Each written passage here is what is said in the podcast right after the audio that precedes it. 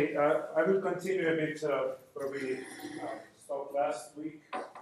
On my behalf, this is the last lecture. Next week we will have Meelis Kull, uh, who tells more about machine learning, and especially, I believe that he will talk about the changing context and uh, the trustworthiness of the predictions. Um, referring to self-driving cars, you have to be you have to be very very certain if what you predict you really trust in that. Otherwise, how can you make decisions there? looking at the data on on uh, on screen is one thing, but to make the life decisions driving cars is different. So. Um,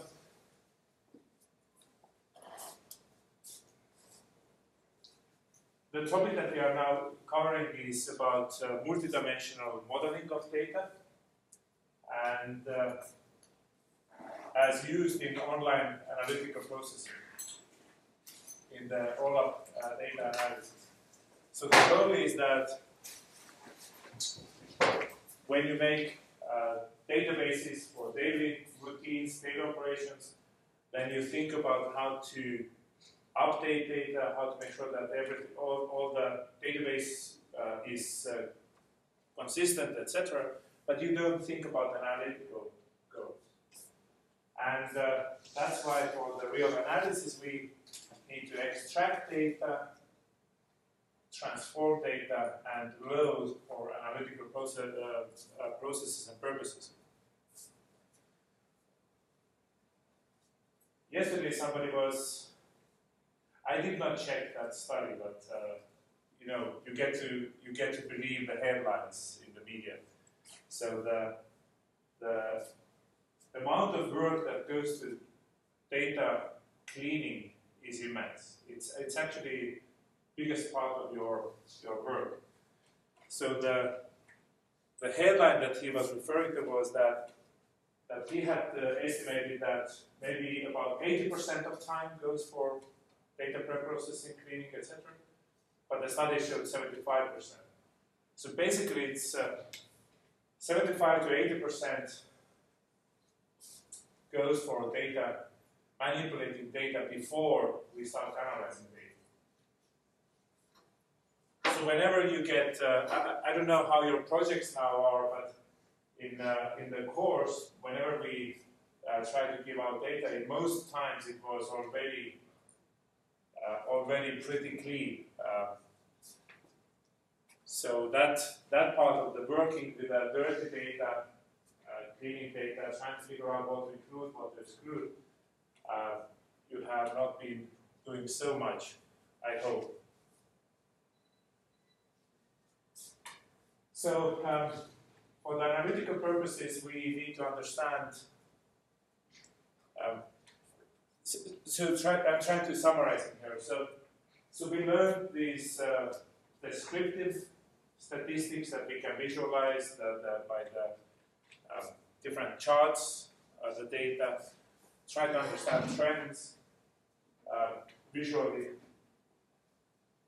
But then important part, of course, is, is uh, predictive analytics, when we start predicting something. And uh, that's where the machine learning kicked in uh, that we want to predict the class, the classification of the data, or we would like to predict the value, the particular value, um, using regression analysis. But in practical uh, terms, when we uh, look at the, the big businesses uh, like shops, etc., we again try to understand the entirety of the data. What is what happens in, in the real uh, in the real stores, for example, how much products are being sold, etc. Just to understand the business side of the business side of, of the of the enterprise. So the technique was multidimensional modeling, where all the facts that we want to summarize are put into a single uh, central table. of the data warehouse. So basically, uh, if, if we think about the simple uh, supermarket, then you're, you, you care about how much you sell something, how many units, how many dollars, uh, what is average? Average, say, how many units, uh, uh at, at which price, and maybe you can calculate averages then. Of different products, different items. So item is in this case a, a product. In a specific store, uh, well, no, the, the store is in here, the store branch, and the location uh, in which city, etc. So you can uh, select region, store branch, product brand, and time, and then summarize from these central fact tables, uh, fetch all the rows that satisfy your query, and then summarize using these measures. So uh, this is the Snowflake um, schema where your dimensions of the stores can can be uh, and should be probably quite uh, comprehensive so that you really model um, what, what, what you are going to query from the central database. You don't want uh, to put in the central table um, any, any, any values except the surrogate keys uh, pointing to the, to the uh, respective descriptions and vice versa so that you can fetch uh, particular rows from the fact table. So this is the uh, principle that we we want to understand what are the main facts that we want to aggregate over and then describe the facts by appropriate dimensions, uh, describing by which we would like to query uh, this database. And then uh, once we select for certain uh, region and brand or different item types, we can do these multidimensional uh, data cube uh, summarizations. Uh, look by different dimensions um, across the data. Uh, look at the, how the different days, different products have been sold, maybe by different customer types. that's with which uh, this kind of cube is, is the end user perspective to the underlying data.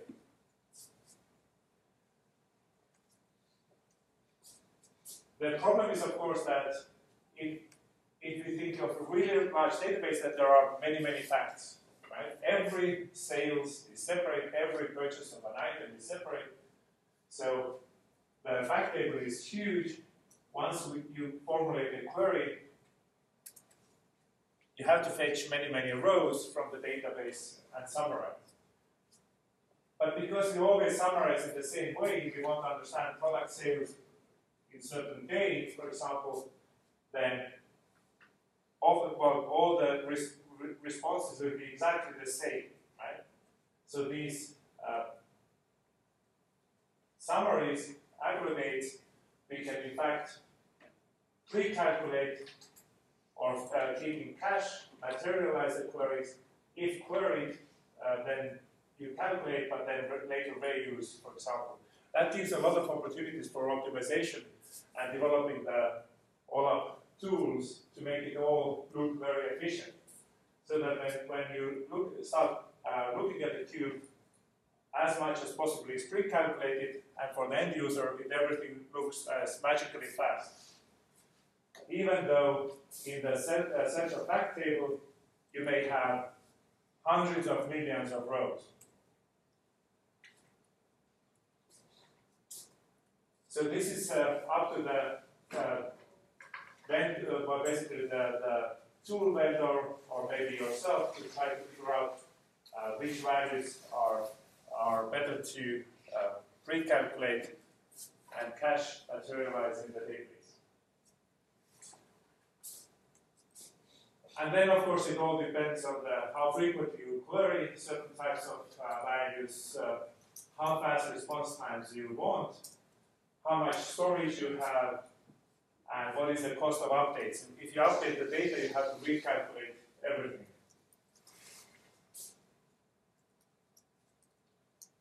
This was our view of the multidimensional, in this case, three-dimensional data cube.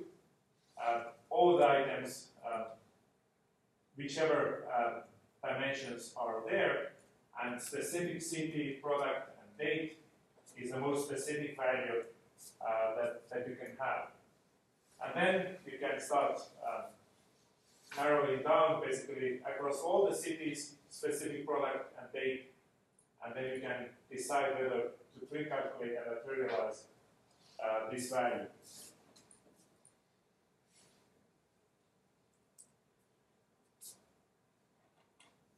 The hierarchies, the different dimensions, can uh, the, the day uh, of well, basically the calendar day. Uh, from the calendar day, you can calculate what week it is, or what week, which week day it is. Uh, year, quarter, months. You can allow end user to query by months or by weeks, by specific days. So, uh, so these uh, uh, data uh, you can make into the specific SQL tables now. Now the problem is that we want to analyze across many years. We want to analyze across 10 years. And it's, uh, of course, uh, impossible that nothing changes over the course of 10 years. Maybe not everything, but so many things are changing over, over the time. Um, in the dimension tables, if the new store comes in or new product, you just enter uh, enter that new product. New, adding new product, new supplier is easy because you just add rows in this dimension table and start using this in the fact table. When we when you add rows in the dimension tables, uh, then, then that is easy because the existing rows do not change. Well, sorry, uh, when you add rows it's fine. But the problem is, what if we start changing the existing rows? Something changes in the store, uh, the product is slightly different, um, then we need to start changing the specific dimension values. And uh, some things are changing very slowly over the time, not frequently maybe once a year or once in five years. Um, but yet, we need to figure out how to deal with, this, uh, with these problems. And what kind of approaches? One is just not to do anything, uh, just be aware, but you don't need to do anything. Uh, the alternatives is that let's start uh, version dimension uh, tables, dimension values by, by timestamps, uh, adding special facts, trying to record the previous and current values, trying to record all the changes. Um, so some of these uh, kind of uh, techniques. Um, I'm, I'm just telling this to you to make sure that you, you, you understand that this is not a static process, and the ones who are working with this kind of data modeling, you have to think about that. I'm not going to give all the recipes, just that you, you think about that possible problems. So, um, an example we have in a specific store sell 2,000 items and the store has size 250 square meters, for example, then what happens when we upgrade the store into 450 square meters? That's easy to do in this table, 450. Um, the fact refers to the same item sold 2000.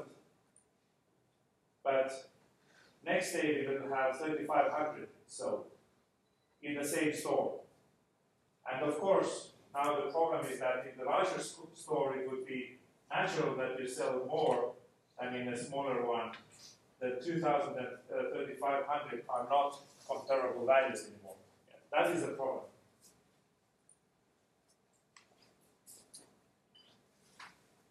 So um, we could just overwrite this size in here, but then of course uh, we know that uh, in historical data we will have incorrect values, um, but yet it is easy to implement, and therefore as you keep that in mind, maybe that is a good trade-off. But uh, the understanding that this, uh, this has happened has to be there somewhere. What if we start versioning uh, these changing attributes? We can, we can make a new row in the dimension table. We can say that we are not talking about the same store, let's make a new instance of the store and give that a new uh, identity. The new identity, of course, has to be with the surrogate key. So the, the question here is, is if you have used the zip code of my store in, uh, in that region, then you can't update the zip code. So the surrogate key is just a new entity of the store. The new entity of the store makes uh, dimension table slightly larger, but it's actually the dimensions are still uh, rather uh, rather small, so it shouldn't be too much a, a, problem. We can now start capturing correct data in the data warehouse, and uh, querying uh, should not be a big uh, problem.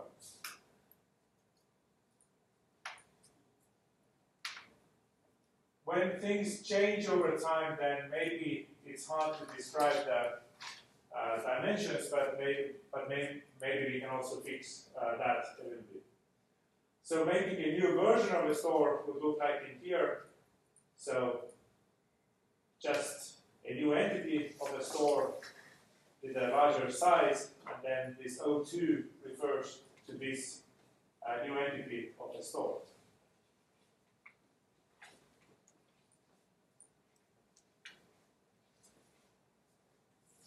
With the new entity of a store, uh, there is still no clear capture of the time when the, the, the store was updated and uh, before and after events.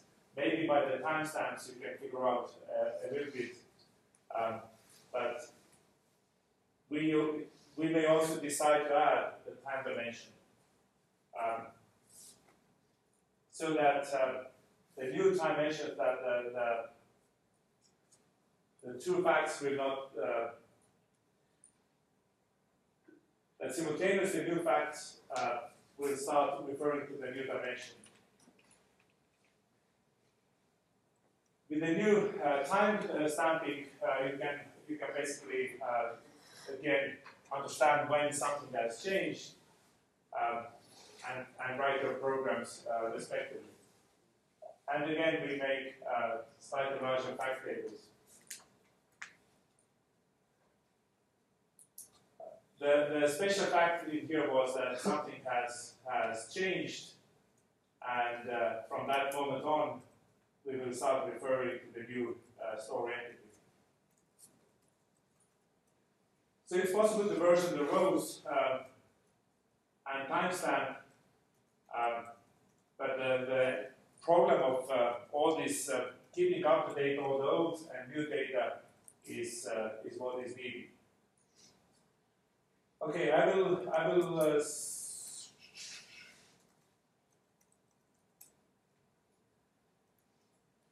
two versions of attribute, changing attributes. One containing the current value, uh, the other one containing the previous value. So you can you can model the data, but you have to you have to think through what are the possible uh, threats and uh, pros and cons. okay, so dimension splitting,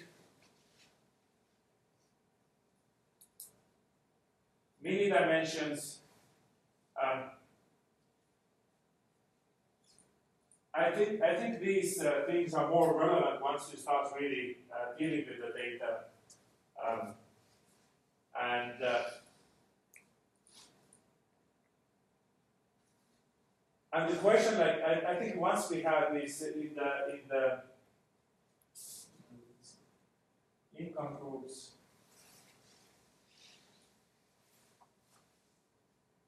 Okay, I, I, I was borrowing these slides, and uh, and uh, since we are not doing this kind of research, then uh, I, I, don't have very clear uh, answers in, in this uh, case.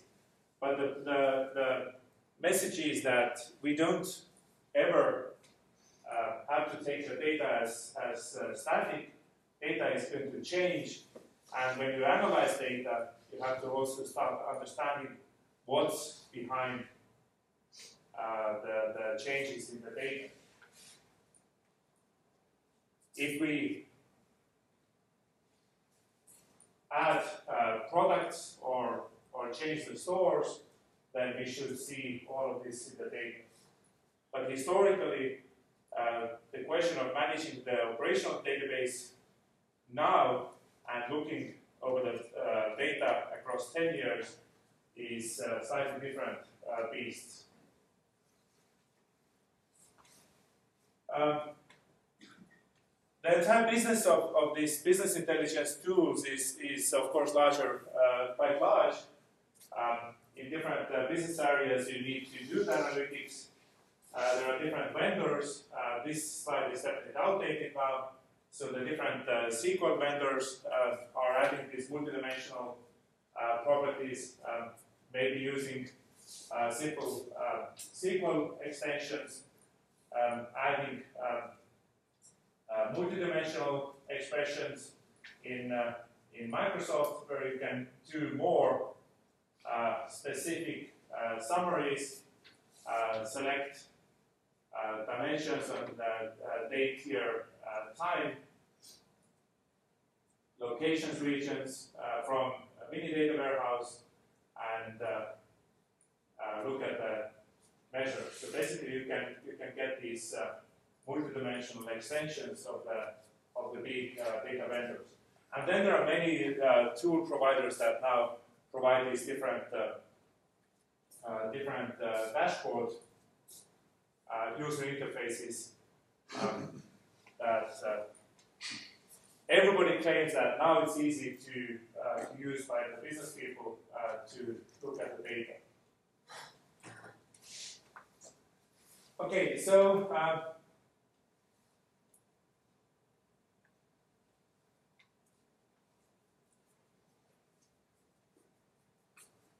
in the um, descriptive statistics, we did talk about um, the, the histograms, uh, density, kernel density estimations, but when you think of the, of the user interfaces of this kind of data warehouse summarizing across different uh, customer segments, for example, or across different uh, value ranges, then the user interface should either provide uh, the specific uh, ranges um, in here, so group the companies that are making loss uh, or store, stores that are making the big loss, look at the high profit margin um, uh, ranges or split somehow these, uh, these data.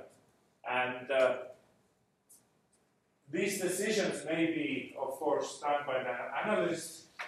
I want to look at this range and this range and this range. They can be pre-calculated, uh, so made into the user interface that you can only look for the age group 65 to uh, 95, uh, but it can be also something that um, user may want to define. If you think of the of the data cube abstraction, then If you define a new range for values, then you have to recalculate everything. So for the data modeling using data cube, of course you want very static uh, ranges for the numerical attributes. Uh, the example in here uh, was that, uh, I, I, think I covered that in the, in the uh, descriptive statistics part, but maybe that was a little bit uh, not so clear back then we can automatically derive sometimes the splits of the data. um, by thinking how many different categories you can you can observe in the data, um, you would like to have the groups or ranges rather equal in size. You don't want to have the hundreds of different groups. You want to have small numbers, and uh, this is the example where we can automatically take any numeric ranges and then try to split it in, in hierarchies by different uh, value ranges, but making automatic hierarchies so that we will have always as round numbers as possible. From 0 to 1000, 1000 to 2000, 2000 and above. And when you drill down to 2000 and above, you again want to have uh, equal size ranges as, um, as homogeneous as possible. In here, between 2000 and 5000, there are uh, three different thousands. Of course, it's natural to have three groups. But when you, when you drill into the um, 1000 to 2000,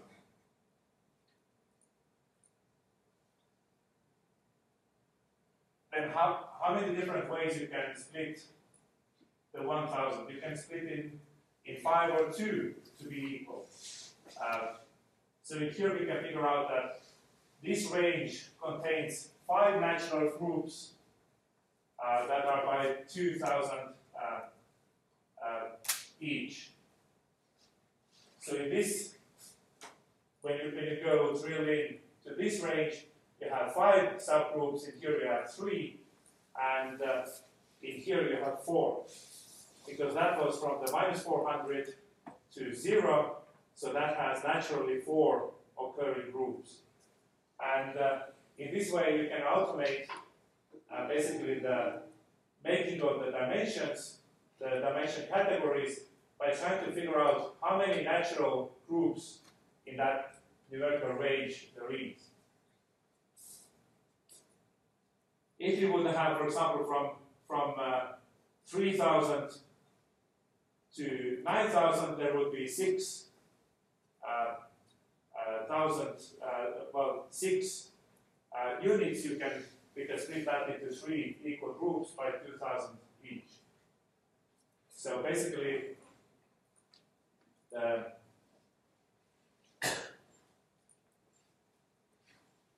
the 345 split says that if we take any particular interval that we want to show, if that covers 3, 6, 7, or 9 distinct values, and the most significant uh, digit, then try to make it into three equidistant intervals. So the seven values will be uh, two, two, three, and two, for example. But three, six, and nine are easy to, uh, to split uh, three equidistant intervals. If you have two, four, or eight, of course, then you can easily split into four equal intervals. If it's uh, 1, 5, or 10 distinct values, then you can split into 5 intervals. So basically, 3, 4, 5 rule says that when possible, use 3 categories, uh, 4 categories, or 5 categories of equal sizes. And that allows to, to take any numerical range and make the automatic uh, concept hierarchy out of that. When you get a new database, you don't know very well uh, the contents. Sometimes you can have the uh, concept hierarchies that you understand easily. Uh, there are less countries than there are different states in all the countries. Uh, then there is all the different cities in all the different states of all the countries. And streets, there is huge number of street names. So basically, you can also count how many different countries there are, how many different values there are in one field, the other third or fourth field, field and build the semi-automatic concept hierarchies. If you have few values, then maybe this is a uh, sub-classification of that. So the build out automated uh, uh, dimensions uh, by country, by state, by city, in the different states, by streets. So you can, in here, you can just look how many distinct values there is. Streets, there is a huge number, uh, cities less, uh, provinces or states less, countries less. Of course, you try to make out automatically this type of product category that the, the fewest values is, is at the top, and then you can uh, zoom into the one country, look at the different states within the country, different cities within the states, and different streets within the cities. So this, this holds for the some concept hierarchies, but not for all. So, uh, for example, weekdays, there is seven weekdays, uh, 12 months, four quarters, uh, one year. So the, in here, the, the 12 months, uh, seven weekdays is not on top of the month, right? There is 12 months, but seven weekdays. So, uh, to summarize this uh, uh, entire field of the OLAP and data warehouses, um, this is the way to summarize data in the SQL databases by making specific fact tables, building around that dimension tables uh, from which you make a query, and then select specific rows from the fact tables, and then aggregate uh, the, the data together from the facts. So that you can it all boils down to having this multidimensional understanding of the data, the, the, the dimension, dimensions of the data uh, that point to the fact table where you, you do the uh, aggregations. So it's all about efficient indexing of the large uh, fact table.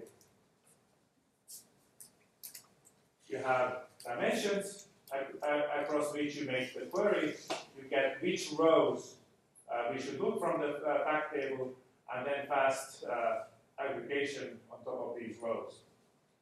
And that's basically how you can query uh, large databases. Uh, partly the efficiency will be, of course, uh, because there will be repeated queries, and you can calculate once the responses, the values, so that you can later reuse uh, pre-calculated values. So it's a technical way to get uh, efficiency uh, in this data cube abstraction. The dimension tables define what are the dimensions of the cube, and then you can look at the cube from different angles, uh, slice out, uh, drill in, zoom out. Uh, you can you can look at the data, and then build, of course, the dashboards with the graphical uh, charts on top of that data.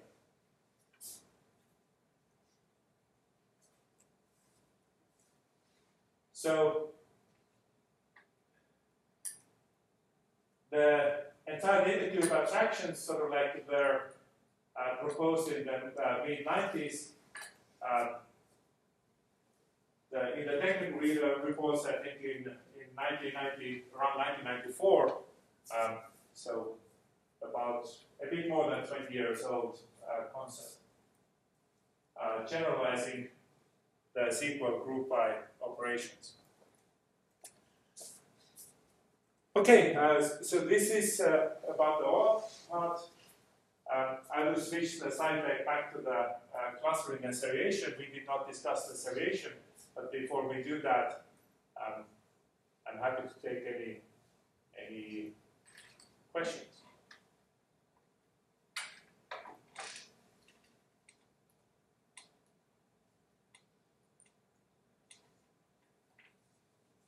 Have you, have you, uh, have you tried to locate some uh, some multidimensional these queries, OLAP type queries in the in the actual products now? Have uh, do you have any experiences now with the uh, tools? Did you look at the SQL, uh, MySQL or, or these extensions? I think I was uh, saying that this can be on the bonus uh, points, but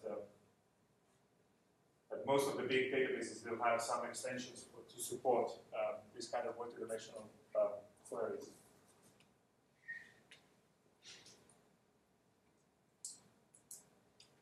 Okay, now everything is crystal clear. Yeah? Um, I don't think so because uh, it's really boils down to, to do to do this thing in practice, and then then you learn the skills. I can, I can show the theory part. In theory, that should be done in this way, but in practice, you have to, you have to learn uh, doing things.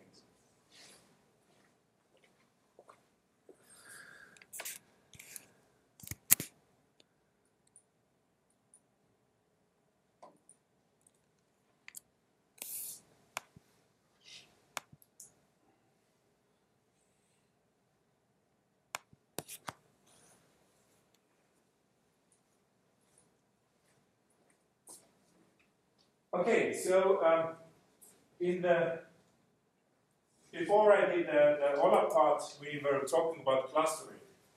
Clustering of, uh, of data. Usually, we express the data as, as uh, data objects with attributes and measuring the distances between the objects, saying that everything that is uh, similar should be in the same cluster, everything that is different in the different clusters, or maybe outliers. And uh, we finished the lecture uh, back then in, about the graph algorithms. Uh, this was the example where a random walk-like algorithm uh, would allow us to do the graph partitioning or graph clustering so that when you start walking in the graph, then some paths are more frequent, so you, we keep those uh, clusters together where we frequently visit and start weakening in between clusters links so this slowly ends up in, in making, uh, making us clusters from the original graph. So in this, in this random walk, uh, that was actually not, not making a random walk really, but simulated that with the matrix uh, multiplications matrix uh, algebra, because uh, the links are from nodes, link exists to the other node, so you can do the matrix representation of the graph, adjacency matrix representation, and then doing the matrix operations on these adjacency matrices, uh, you can implement uh, this algorithm really as conceptually uh, just doing a matrix operation, uh, doing some uh, inflation or deciding which links to strengthen or weaken, and then observe whether there were any changes. As long as there are changes, you just keep doing the loop.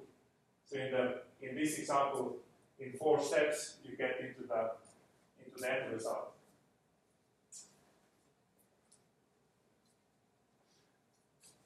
It may look slightly uh, uh, different from, from what I said that object object similarity, but you can think about uh, about this also that if you have two nodes that are frequently linked together in here, two, link, two nodes are linking, right? They are in the same cluster if there are also some other neighbors, shared neighbors. So you can think of the node-node similarity as how big is their common uh, friends overlap. So you and you, how many friends you have common in Facebook? You don't know. Look at him he looks at his computer. He can check it out for you quickly. So if you share many common links, then you are similar. Right? So, uh, um, and then you can cluster just based on that similarity, how big is the fraction of, of your friends overlap with his friends.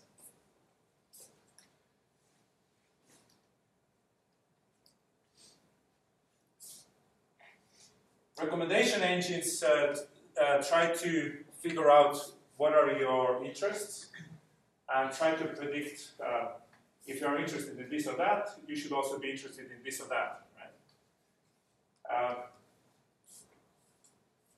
so the example of this uh, Facebook um, was that uh, once you join one of these uh, esoteric groups like what were these examples? Uh, um,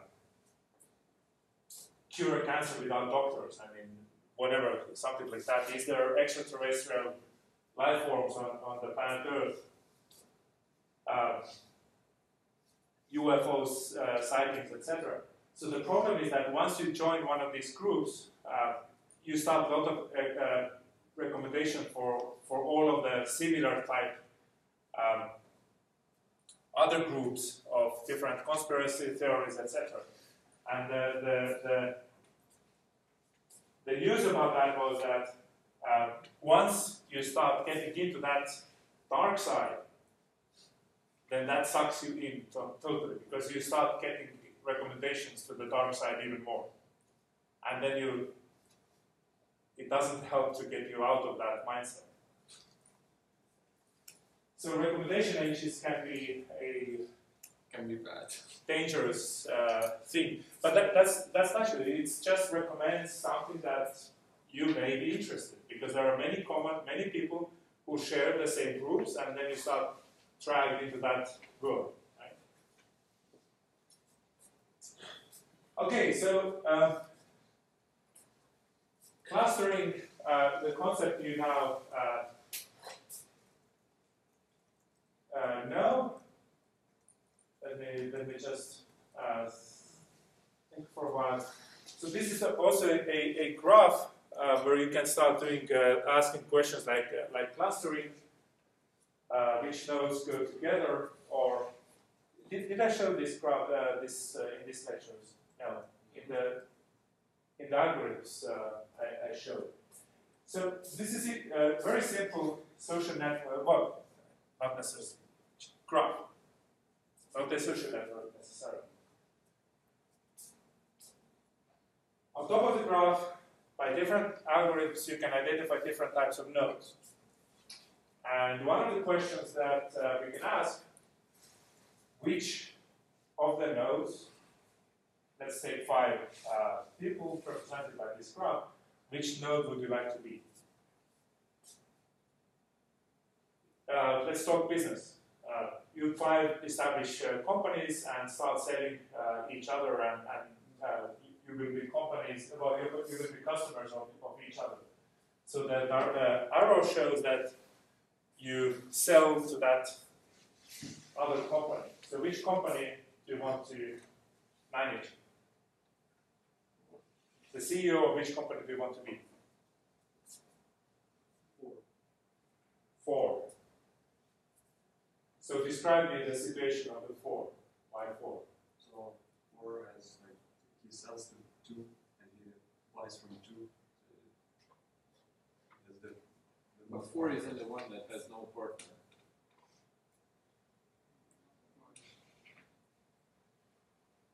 What? Four is the only one company that has no partner. Like one, three is a partner of each other. Two and five. Is that good or bad? That I don't know, it's just a fact. Just a fact. Well, it gives you some independence, you don't depend on your partner. Like if uh, number three don't supply to you, then you also can't uh, sell the number four and then you basically bankrupt uh, if three bankrupts. Number four will go bankrupt. No, number one, because you need to get stuff from number three. So you can start asking what is the robustness of the network or what are the weak links or, or strong links? What is, what is the effect if you, if you don't uh, diversify your supply chains? So it, if this is the supply chain, right? Yeah. Then yes, you want to be four because you can tell exactly what price you are going to pay for the vendors and what price you're going to ask from the if you control the entire supply chain from the producers to the whatever the, the, the wholesale, then you can set the market prices. You can dominate the market and, and get the biggest profit. Because you can control the trade. And then the next question is, uh, so this is, a, and you can identify on the graph these types of nodes. Specific uh, graph algorithms to try to identify the bridges, the, the uh, single connections between the groups. But what about if, uh, if the arrow means a love relationship? Three loves four. So which, uh, and by the way, two people loves four, so that's a nice place. So which uh, which uh, node uh, you would like to be represented by?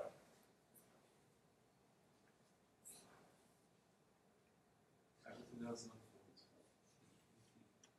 Two or five, I think. One, three, or two, or five. One and one and three kind of love each other, but they also have the affection for four. That doesn't mean that they should back. I think two and five they feel better. Two and five, they love each other, and they don't care if anybody Yes, else basically. loves them. Number four, maybe a stalker, so that's, that's This this this is this is the uh, miserable love position. Right? So, so basically on the graph, asking but trying to put the semantics on top of the edge can change the meaning of which which one is the preferred position. Uh, okay, so this is a sort of like um, on the graph you can you can uh, you can make different algorithms, try to highlight different types of nodes. Um, but what we are looking at now is sort of like I already said that the the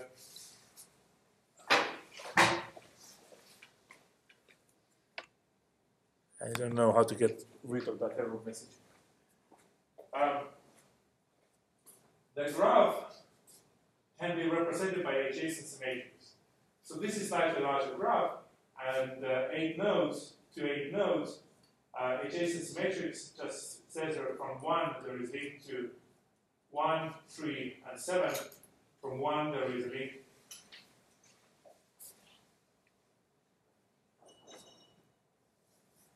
From one there is a link to three and seven, and the self loop one uh, from every node self loop uh, to, uh, to to each uh, well to itself. So this representation is equal to that, and uh, since we don't want to have large matrices, you can represent this just as a heat map uh, to have exactly that, um, all the information captured in this heat map. And now on top of this heat map, you can start uh, uh, doing things like reordering the rows, the columns, clustering of the, of the nodes, uh, depending whether they have the same uh, linked targets uh, or in, inwards uh, pointing links. So we can draw graphs of certain size only in this standard graph representation, but we, we can visualize much larger graphs in this heat map representation. And it depends what uh, which graph may be uh, more useful in which situation. So, um, where we are ending up is, is that we talk about uh, analysis of this type of, of, uh, of uh, data. We went through the clustering, but now we want to talk about the seriation. So seriation is a combinatorial way to analyze data by reordering objects into some sequence, one, one dimensional sequence along some continuum uh, so that we see or observe the patterns in the data.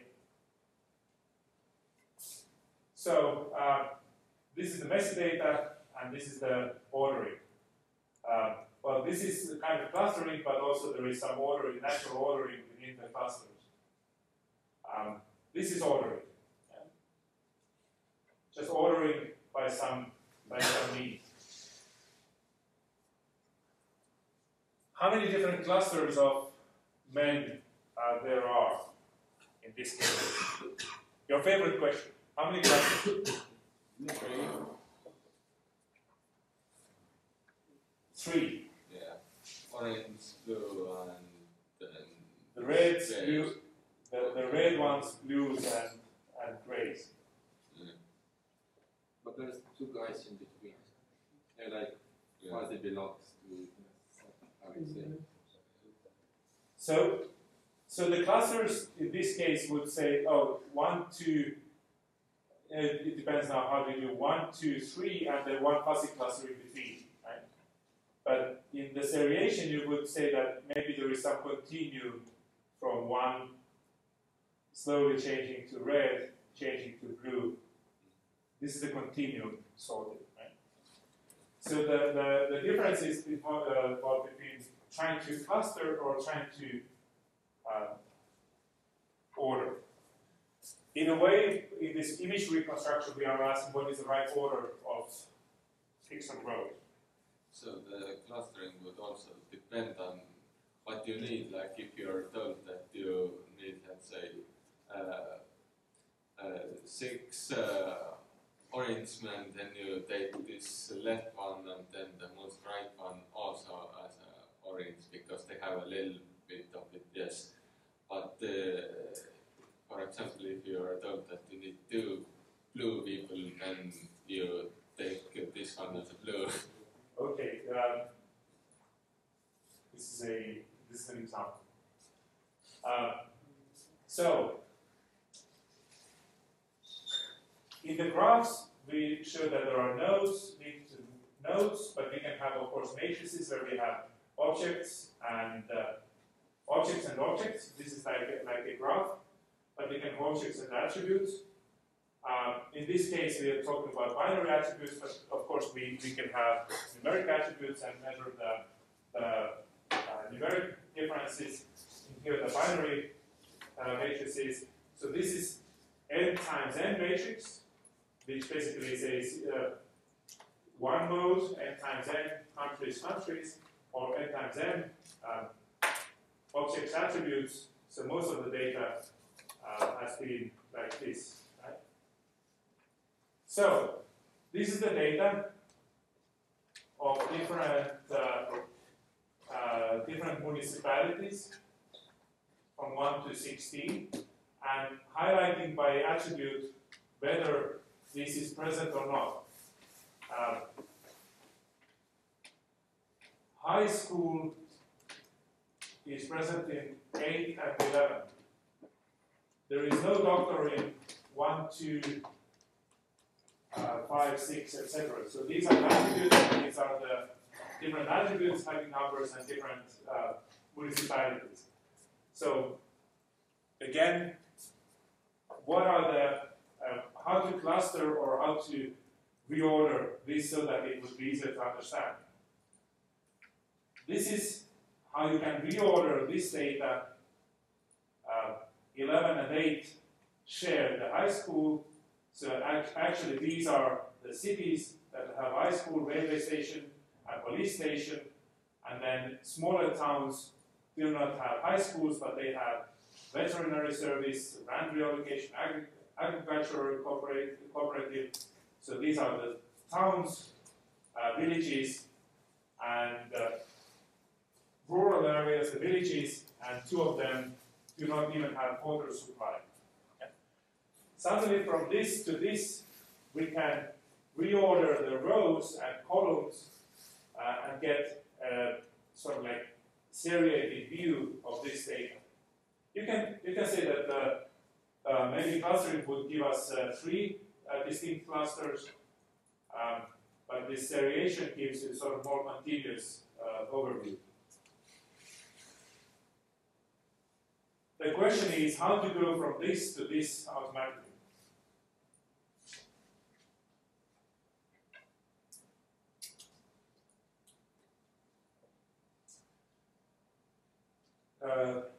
This is exactly this, uh, the same image, and the one that we showed in here was uh, manual reordering manually by hand, reordering by Bertin, uh, original proposed this example, and uh, reordering.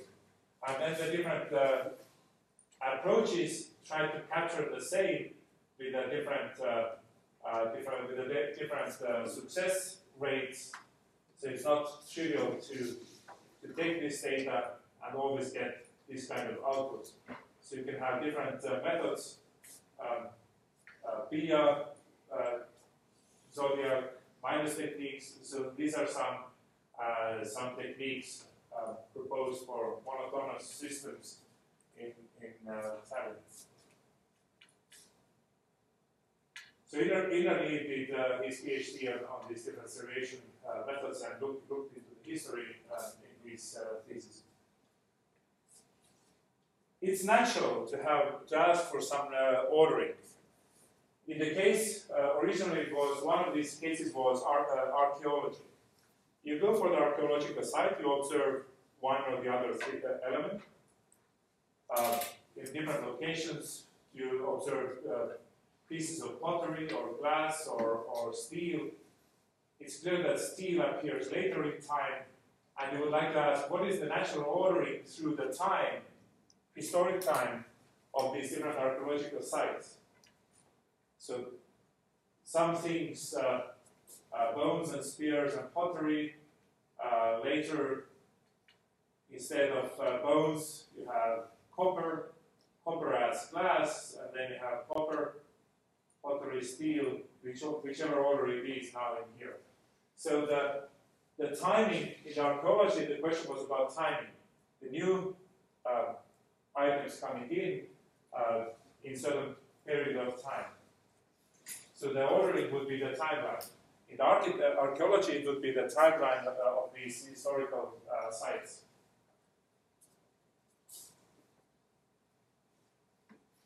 We had an example of hierarchical clustering. Uh, just hierarchical clustering, you can take data and hierarchically cluster, but that does not tell you what is the ordering between the branches of the cluster. Exactly the same data, exactly the same clustering, but reordered to minimize uh, the jumps between from one row to the next. So from this data, of course, this looks better uh, visualization than this one. Right? But with the hierarchical clustering, you, they are identical clusters, uh, clusterings in here. With the hierarchical clustering, at any given node, you can do both ways, right? So you can ask, okay, I have this clustering, but try to reorder the nodes in the way that we minimize the transition from one to the next. So this is sort of like clustering combined with the seriation, trying to put order between the clusters.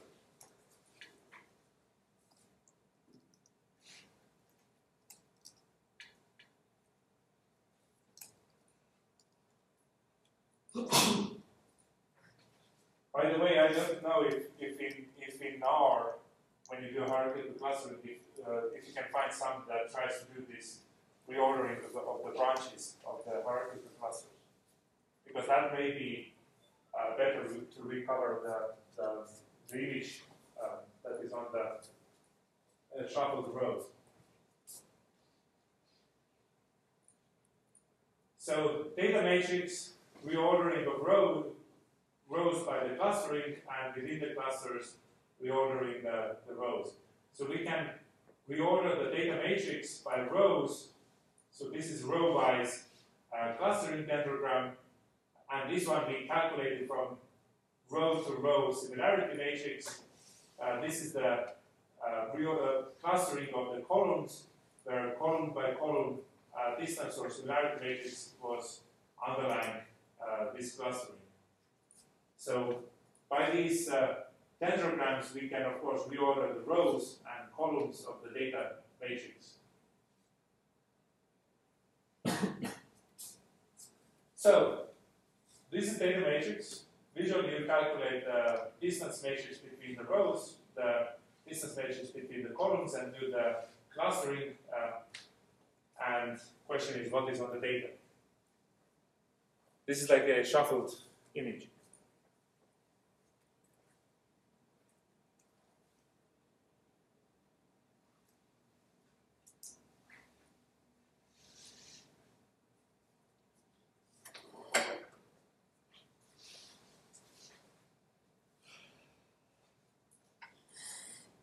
Is there any clear pattern?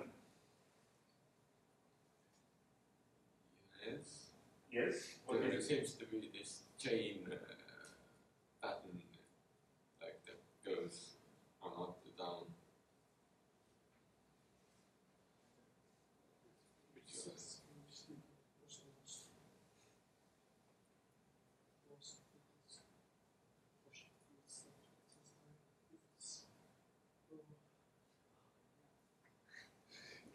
This, this is like the uh, Pareto uh, principle data.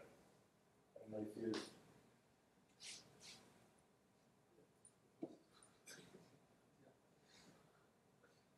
It's a lost Tetris game. on the huge field.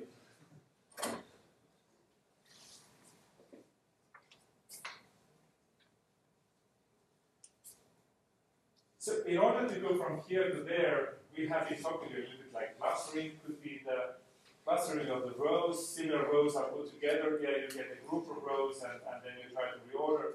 You can do this.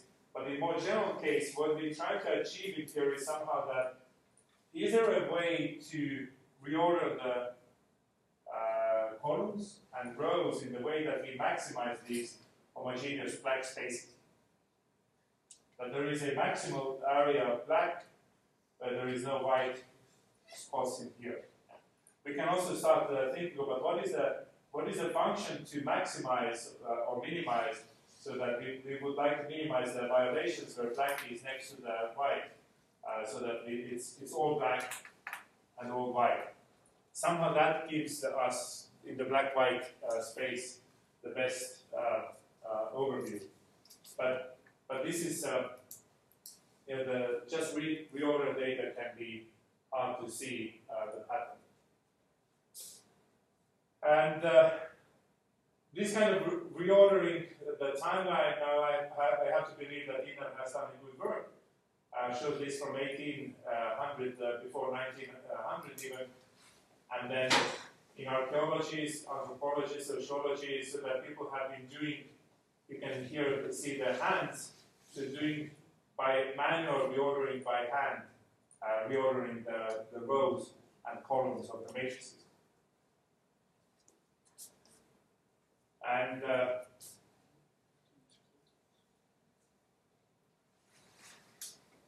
and yes, the, the, the kind of uh, questions about the clustering, by clustering, clustering the rows, clustering the columns, doing the, the two-way clusterings, uh, they, they can be one of the underlying uh, techniques. Um,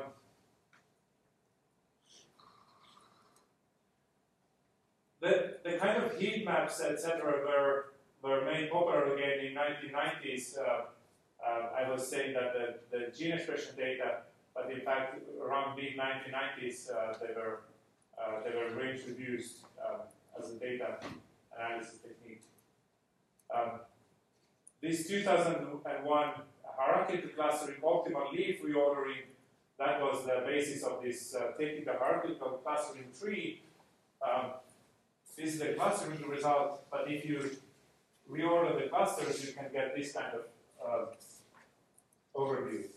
Of course, only if the data has this kind of features, right? Um,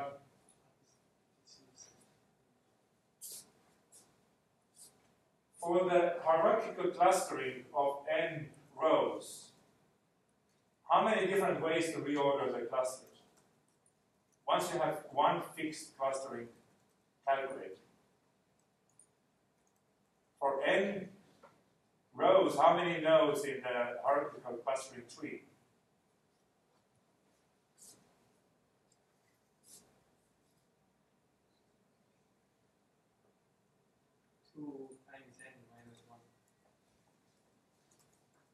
2 times n minus 1.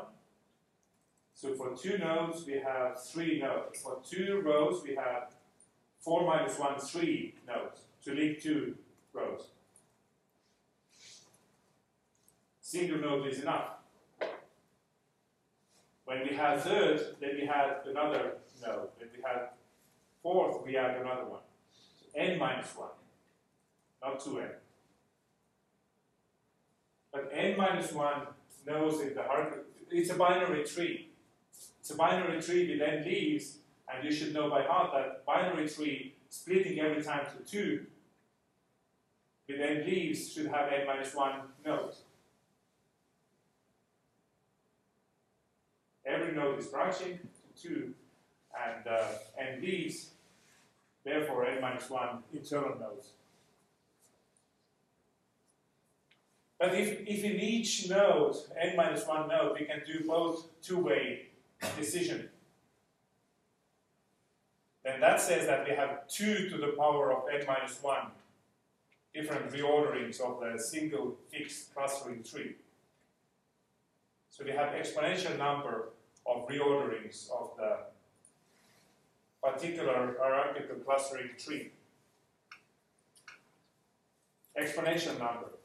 Yet these methods, to be efficient, of course, they have to be polynomial. So you can apply some uh, some dynamic programming decision uh, heuristics in here to achieve actually to achieve the reordering, optimal reordering by, by the whatever the function is to minimize the from row to the next row to the next row um, differences, the sum of differences, like traveling salesman problem, using the tree as a guideline.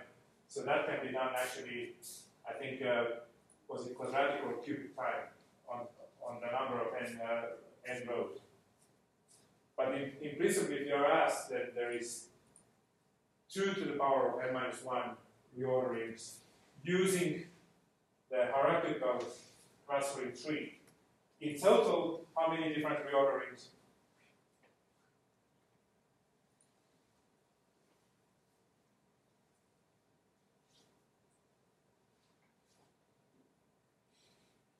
Out of n, you can select 1 as the first. Out of n minus 1, you can select anyone as a second. n times n minus 1 times n minus 2 is n factorial, which grows significantly faster than 2 to the power of n. So uh, when they ask about optimal reordering, whichever function we, we come up with, then the search space is n factorial different orderings of rows or n factorial different orderings of the columns. Different data may have slightly different properties, sort of like a seriation in, in here or, or block diagonal seriation. This is a, like Pareto seriation, uh, checkerboard seriation. Uh, so there can be underlying uh, data may have slightly different uh, uh, different properties. But in all of these, we still have one visually. We, we say that oh, this looks good, right? We still want to have something where we say that blacks are among blacks and whites are among whites? That we maximize the number of blacks that are surrounded by blacks, that there are no white holes anywhere, right? That there are no blacks in the white regions. Trying to make reordering so that all the blacks are together in some blocks and all the whites are together uh, in some blocks. But so at least this is a principle that we can maximize optimize. And this is the function. These are the example functions that we would like to optimize. Uh, find the permutations of rows and columns such that we maximize this, uh, this function, for example. What is this function is, is actually, uh, it, it, may look uh, scary, but this is simple. So we want to find the we want to find the reordering one permutation of rows and one permutation of uh, columns, such that we maximize the number of uh, this sum across every from i is equal 1 to n, j is 1 to n. So across every pixel, if we talk to the, uh, at least as pixel, every every for every pixel we want to maximize uh, the value that if this is 1, then around it is all, also 1. So the black pixel has 1, 2, 3, 4 neighbors that are all 1s. Yeah? If, if black is surrounded by blacks, then we want to uh, benefit that. If this value, if particular pixel has value 1, then look at the north,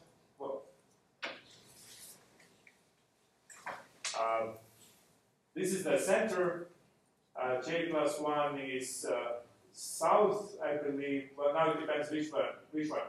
But from one pixel, we look at the north, east, west, and south pixels, and if this is one, and all four are ones, then that pixel gets a score four, because it's surrounded by the similar pixel.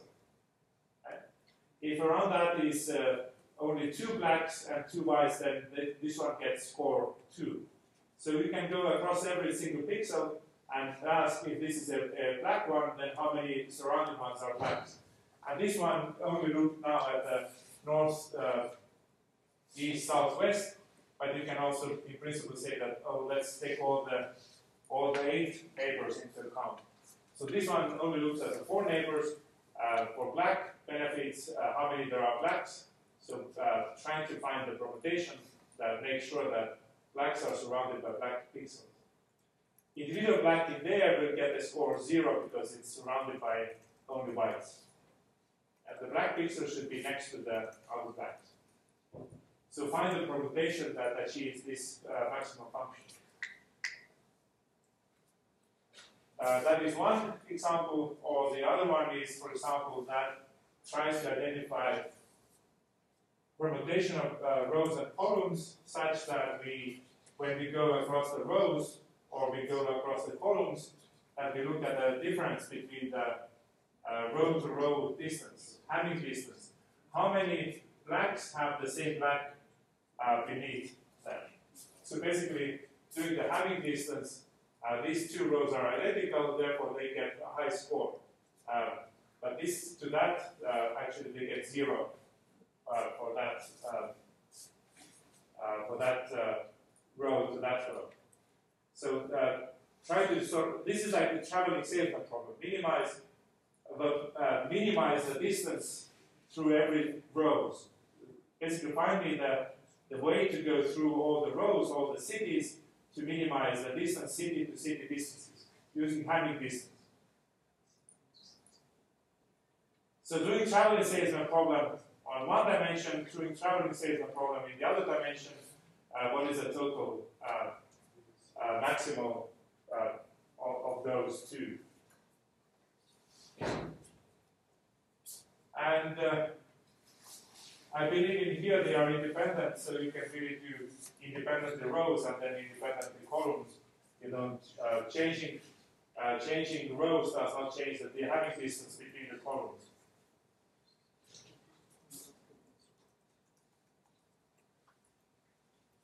So find the uh, reordering so that we maximize or minimize some some uh, me the permutation that we uh, minimize some function on top of the matrices. Once we once we define what is the objective function, then you can just ask: Is there some optimization technique that tries to uh, optimize for that measure? You can do the classical simulated annealing, genetic algorithms, evolutionary methods, uh, in trying to optimize for the functions that are to go through every permutation is uh, exponentially hard, so you can't uh, do that, of course. So, um, I don't want to philosoph- uh, philosophy, but I started with the graphs and then showed that they, they, they can be represented as matrices. Then it depends what is your view of the graph or matrix for different data. One or the other may be uh, better. So if this is if these are the, the examples that we went through, but the same thing can be represented as a graph, as a uh, bipartite graph of the of the uh, attributes and and uh, notations, the rows and the columns and the links between them. So now it's up to you to decide whether uh, matrix representation or, or graph representation is better for this purpose.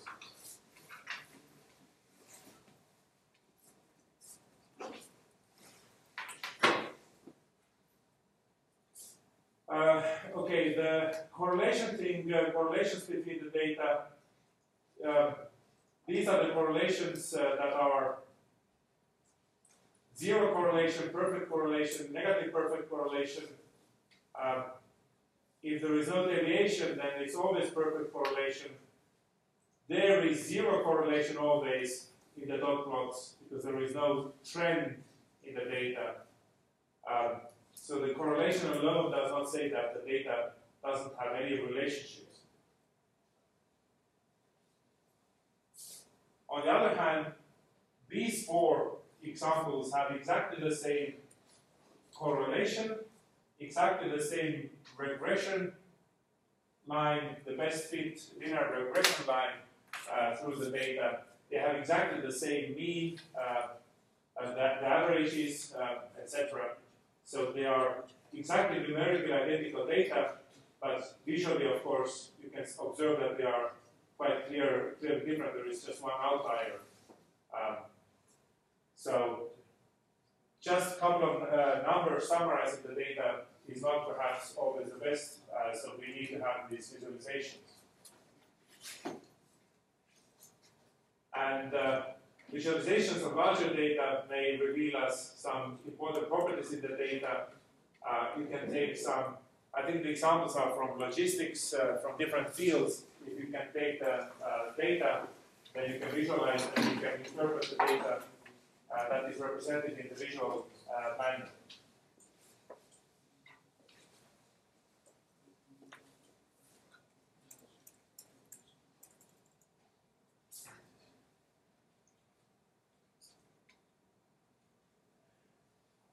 I can show you one example of uh,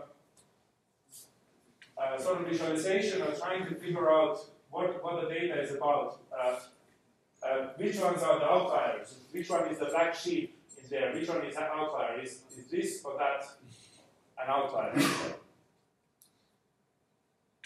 Obviously, this black one because it's darker. Right.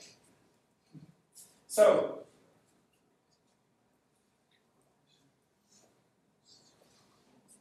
we, I, I was showing this visualization, the visualization, the variation, and sort of like, let's make the objective function try to reorder the rows and columns.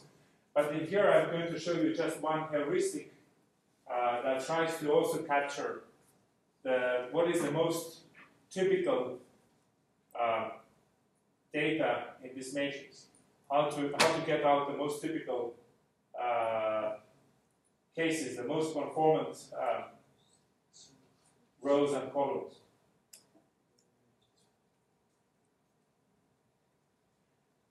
Which row is the most typical example of, of all entire data?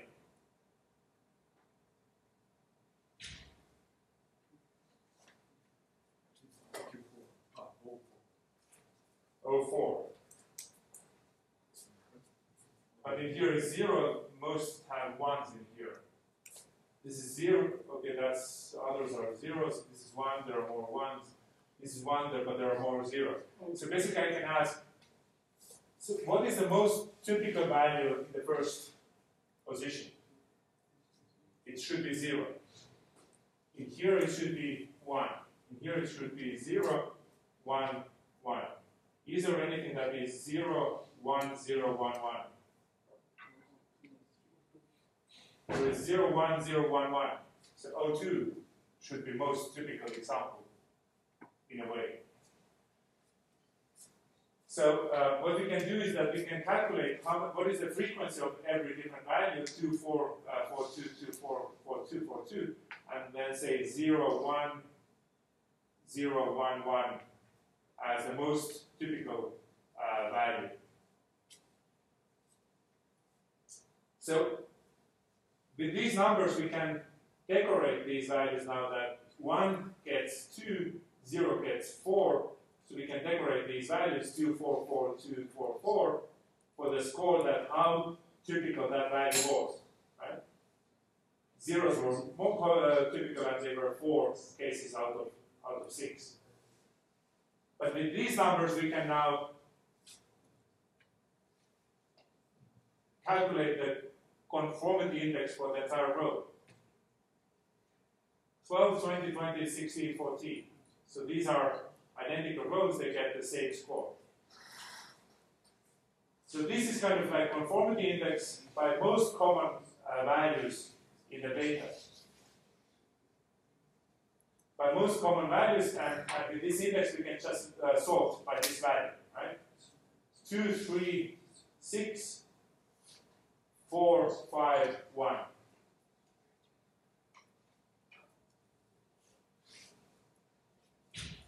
Exactly the same thing we can say that for the uh, for the columns that uh, one and four, uh, three, two, two, three, four, one. We can do exactly the same thing in uh, in different order and get the conformity index. What are the most common, uh, most typical columns in the data? And we get 20, 20, 18, 16, 12.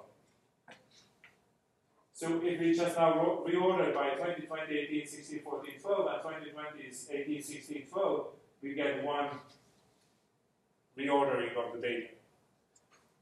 We get one reordering of the data where the most typical rows are on the top and most typical columns are on the left. What was the speed of this algorithm?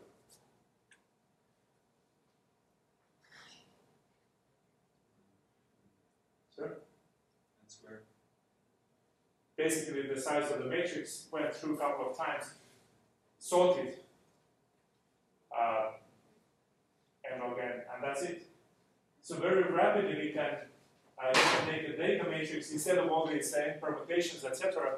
Uh, in this case, applying this algorithm, which is just uh, the size of the data, is effectively we can get one reordering of the values, so that the most conformant uh, rows and columns are highlighted on the left uh, top corner. So this is uh, this is an illustration of, of a heuristic that sometimes may work, sometimes may, maybe not. But it, it, it tries to bring out the most uh, conformant uh, cases, and then the, these are sort of like exceptions or outliers at the, at the end.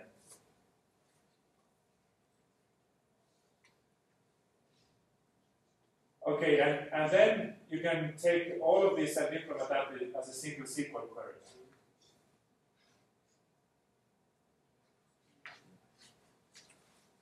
Anybody spots an error there?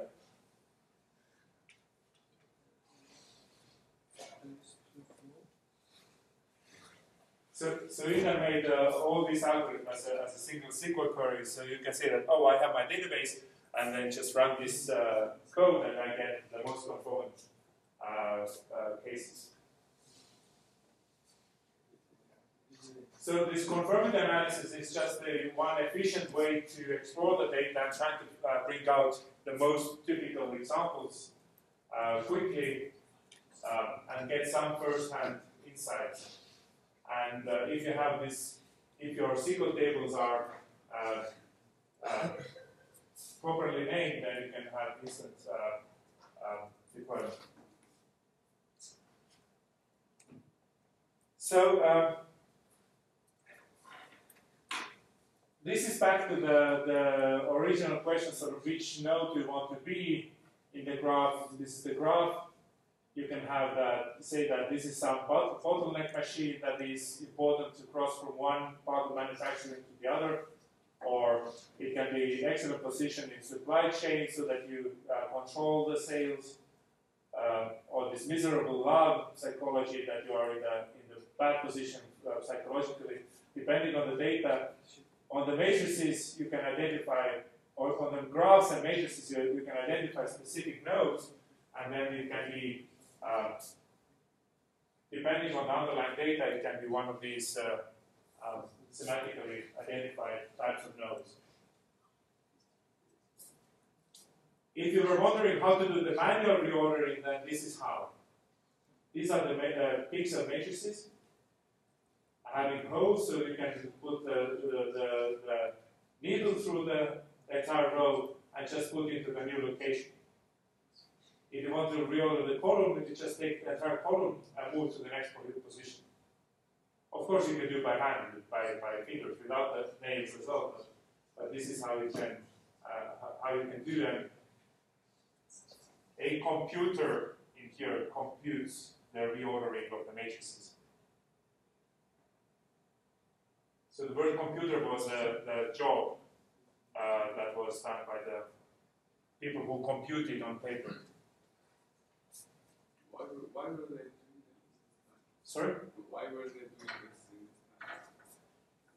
To analyze data. There was this archaeological data, the different uh, types of data that you you had underlying uh, data, try to figure make the sense out of this uh, data.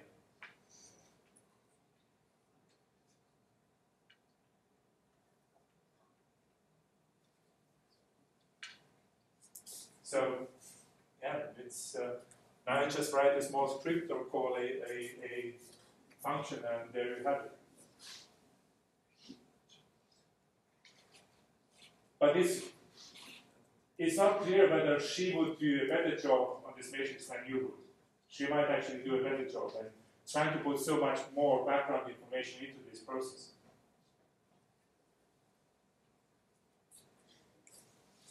Okay, so uh, this wraps up uh, this part. We went through data mining uh, trying to, I, I try to tell you that it's a exploratory field. We need to explore the data using whichever uh, means uh, best suited for that particular data. You need to understand the data, uh, trying to figure out what is what do we uh, want to achieve from the data, and then figure out which method is the most applicable. Uh, sometimes you just uh, summarize, visualize data. Sometimes you start applying the uh, find the clusters. Sometimes you want to do the uh, pattern detection, like uh, uh, the Apriori, the, the association rules, try to identify the association patterns in the data, or the predictive modeling.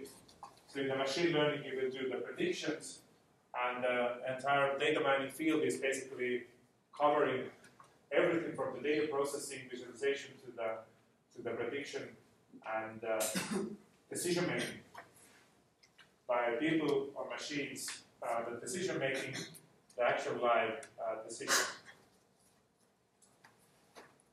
Um, okay, so next week we will have a lecture and we will have the practice sessions as well next week, right? Um, so, and then in two weeks' time, we uh, no, I, I'm not s- because I don't give the Next week is the practice session, right? And then in two weeks' time we have the, Presentation. the presentation. So you, you will have, um, even after the practice session, you have one and a half weeks to, to do the uh, project, complete the project. I know it's tough for you. I know it's summer out there. It may be the Not two days ago there was so- summer. Yeah. Uh, now it's uh, fall coming up again. So um, you, you can focus on this. okay. See you next week.